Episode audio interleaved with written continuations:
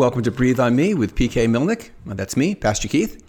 Uh, this podcast series is 101 Bible based devotions on the Holy Spirit. Uh, today you'll be listening to devotion number 19 The Holy Spirit Gives Us a New Heart. Hey, this devotion, like all the others, uh, taken from my book Breathe on Me by PK Milnick. Uh, this particular devotion today is from chapter 2 that deals with the Holy Spirit in sanctification. And the verse that carries that chapter is from 1 Thessalonians chapter 5 verse 23. Uh, it's really a prayer, so I hope you can receive it that way today. Now may the God of peace himself sanctify you completely, and may your whole spirit and soul and body be kept blameless at the coming of our Lord Jesus Christ. Okay, so I'm, I'm on page 47 of my book, day 19.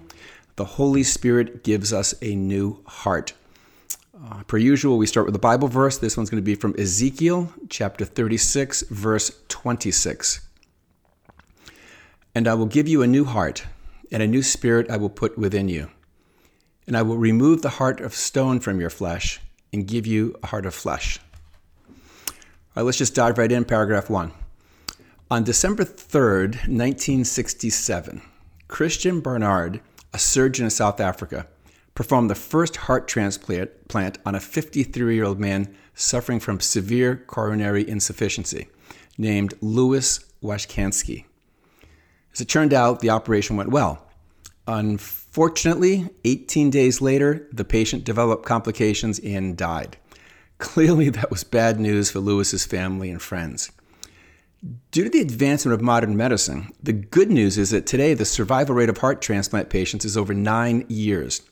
There's now hope for those who have, have a bad heart. Nine extra years of life is something people with a bad heart couldn't look forward to 50 years ago.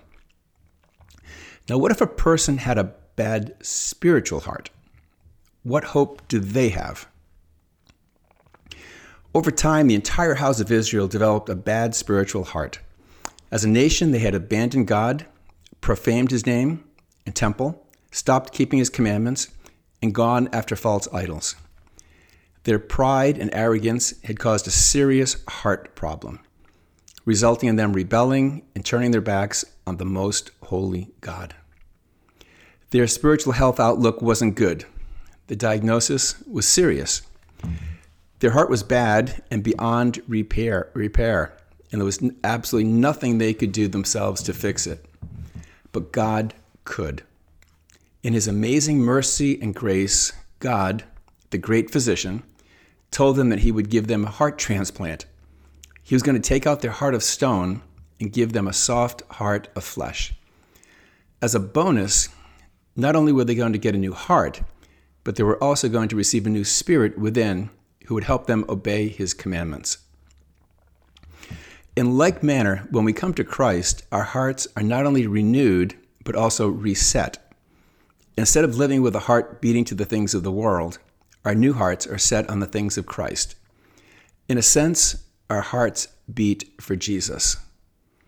To accompany our new hearts and keep them in perfect order, we also receive the Holy Spirit, who, like a pacemaker, helps us obey the commands of Jesus by coming alongside us to convict, teach, and remind us of God's Word.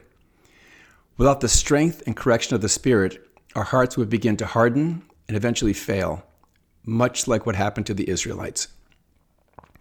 Praise God that the Holy Spirit helps purify, refresh, comfort, and encourage our hearts on a daily basis so that we're able to live out our lives in good spiritual health, forever seeking to honor Christ as Lord.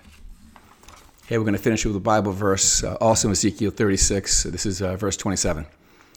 And I will put my spirit within you and cause you to walk in my statutes and be careful to obey my rules. Okay, so that's the devotion for today. Uh, before I sign off, I just want to encourage you to uh, share my podcast with someone you think may like it. Uh, my next episode is going to be a devotion called The Holy Spirit in Our Conscience. I really hope you can join me for that one. Okay, until next time, my prayers that you might be filled today and always with the Holy Spirit. Bye for now.